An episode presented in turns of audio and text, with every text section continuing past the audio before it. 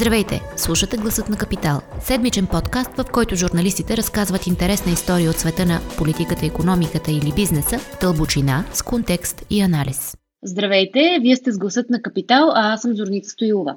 Епидемията от коронавирус в България затихва, а прокуратурата отново се активизира в зрелищни акции. Миналата седмица бяха задържани, а после обвинени по ред на номерата един заместник министр по околната среда и водите Красимир Живков и двамата братя собственици на дружеството Момбат Атанас и Пламен Бобокови. В ареста за 24 часа попаднаха още собственици на фирми за отпадъци, бившия шеф на екоинспекцията в Плевен Габриел Савов и бившия служител на Бобокови Васил Богданов, както и още трима души. Обвинението е за организирана престъпна група, свързана с вноса и износа на отпадъци от чужбина. Въпросителните в този сюжет са много. Защо прокуратурата се прицели точно към братя Бобокови и какво ни казва това за средата на правене на бизнес в България? За това ще говорим с редакторите в Капитал Румяна Червенкова и Николай Стоянов. Здравейте!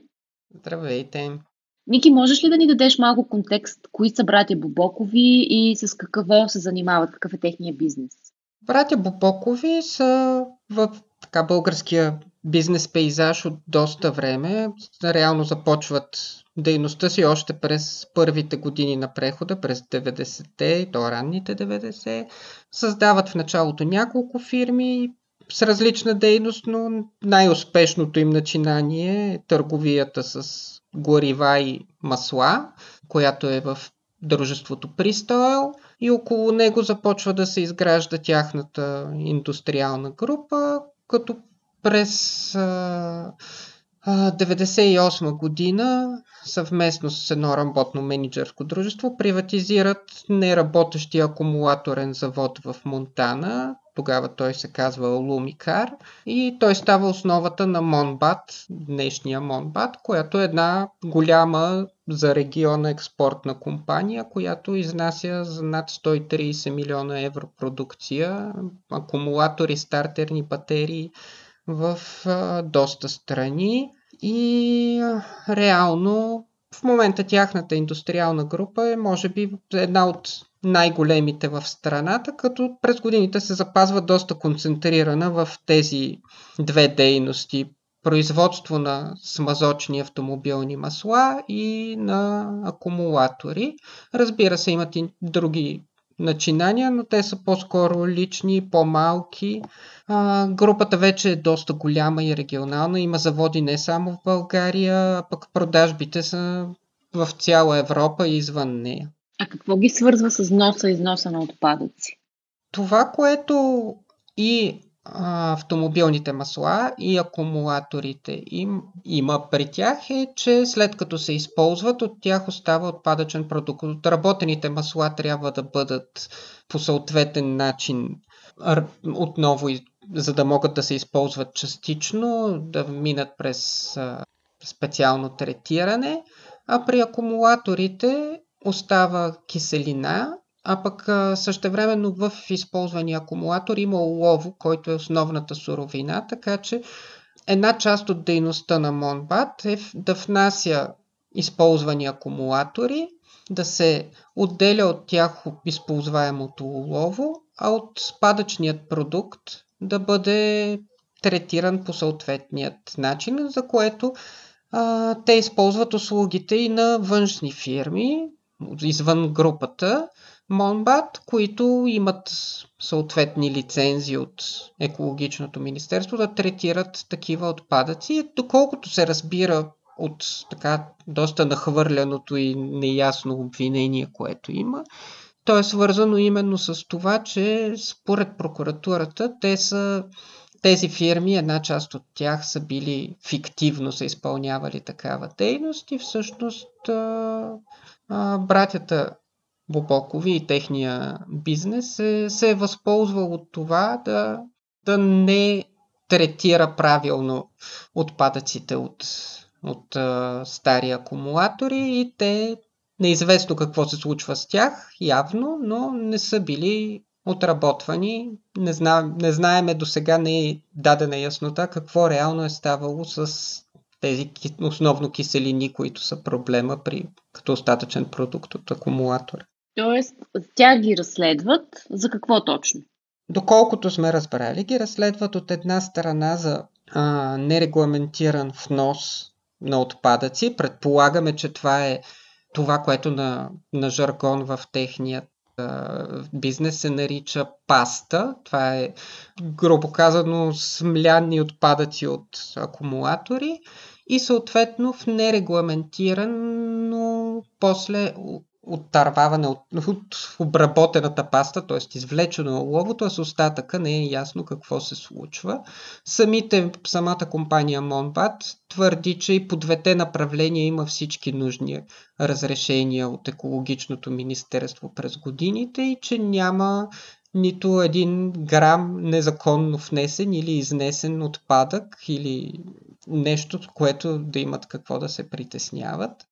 В последните години прокуратурата се активизира срещу знакови бизнес фигури от прехода, като се започне от Николай Банев, стигне се до Васил Бошков. А брати Бобокови по-различни ли са и как?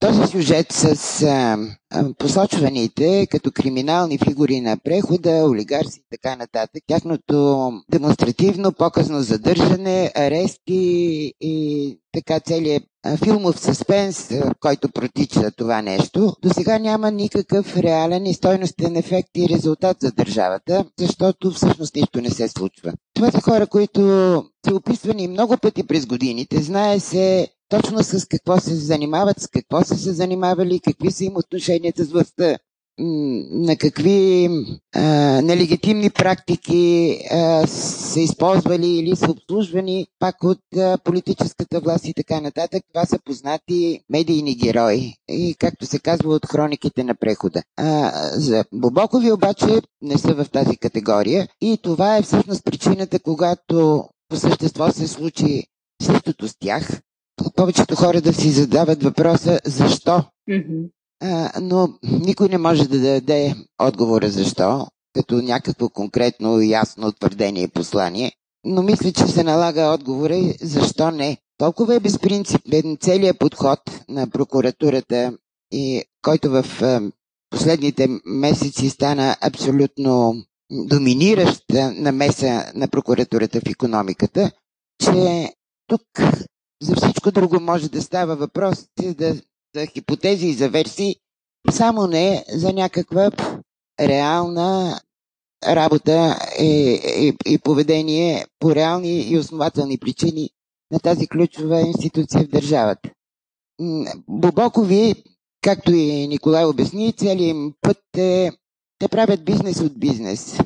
Те, те нямат обществени поръчки, те са независими от държавата получават си печалбите от бизнеса, ре, реинвестират ги в бизнеса, правят експанзии, т.е. каквито и рискове да поемат и, и добрите и лошите последици само за тях. Та, та това, което е най-важното, според мен в случая при тях е, че са независими от държавата, което ги прави опасни. А добре, а, а този сюжет свързан ли е по някакъв начин с, а, как да кажа, с, с, с, с другия, в който пък главно действащо лице беше по-скоро Христо Ковачки, който гореше а, отпадъци, за които имаше подозрение, че са внесени незаконно от Италия? Или е съвсем друго нещо?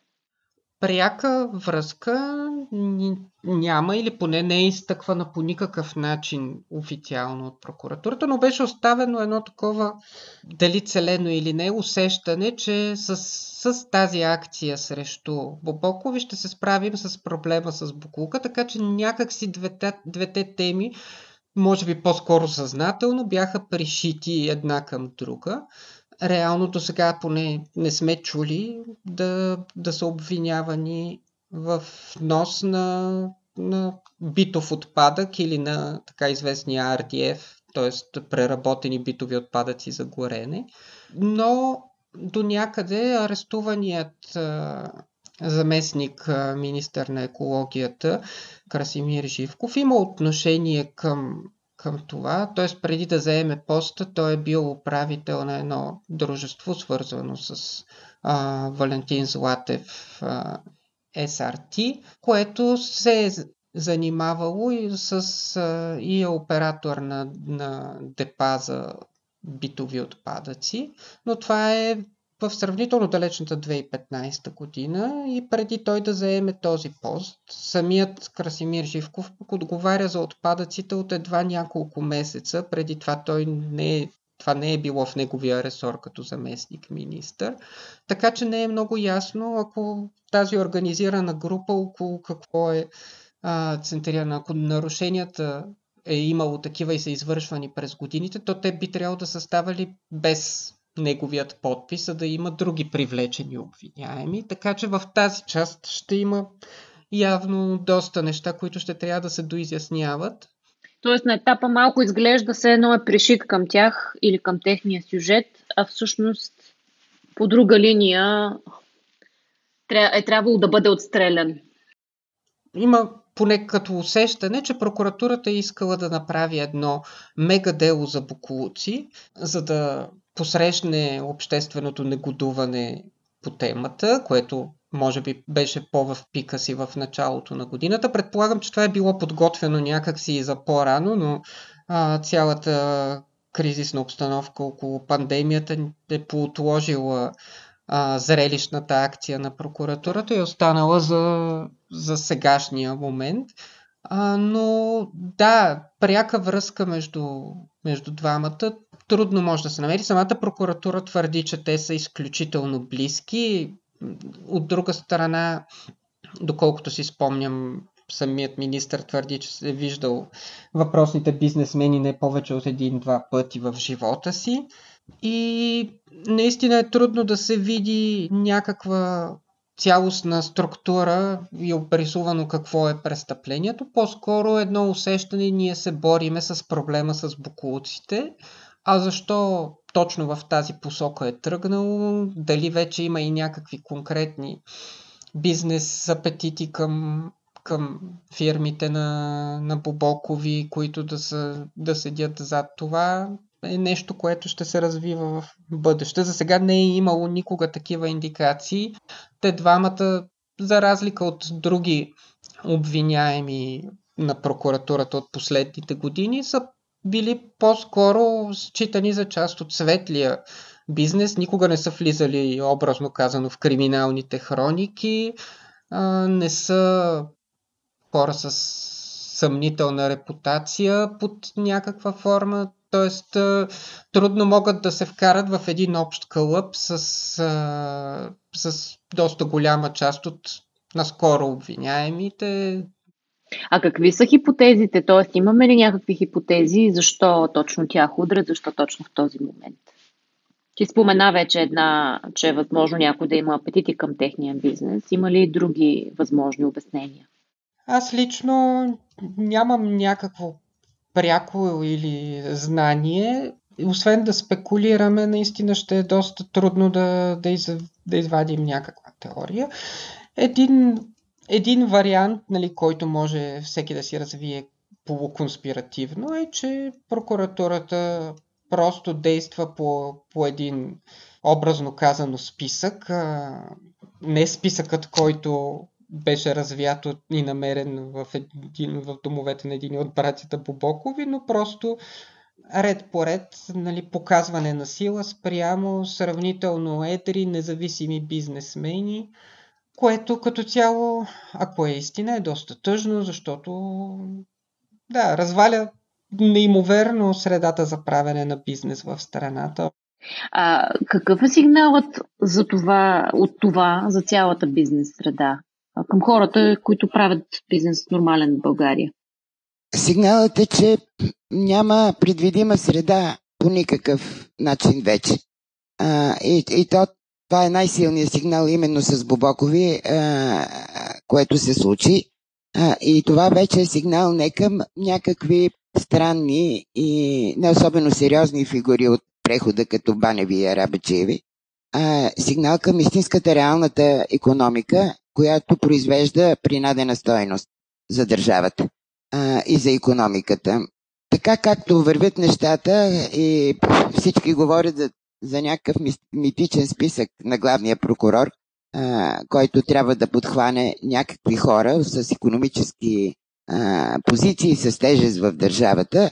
Вече въпросът е колко е дълъг този списък, а, кой е следващия. Това е въпросът, който си задават, предполагам, всички хора в бизнеса.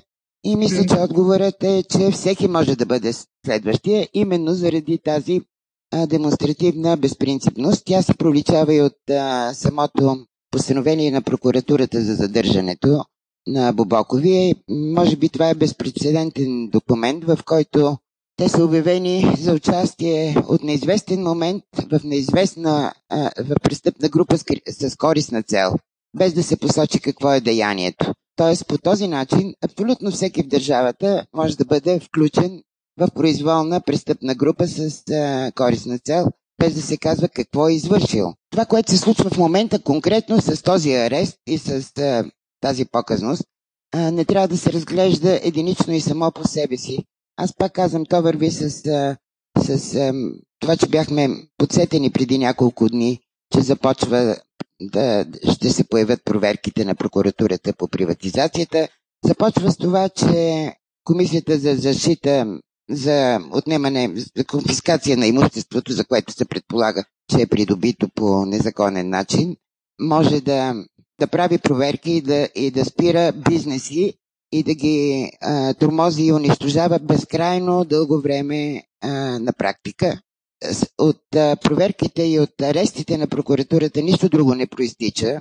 Няма съдебни решения, няма осъдени но има унищожени бизнеси и а, от цялото това нещо резултата е точно този преразпределяне на економически позиции, предполагам, че и това е целта, и унищожени бизнеси. Това, което описва Васил Бошков от Дубай, а, пък от друга страна разказва механизмите и целите за тези прокурорски проверки.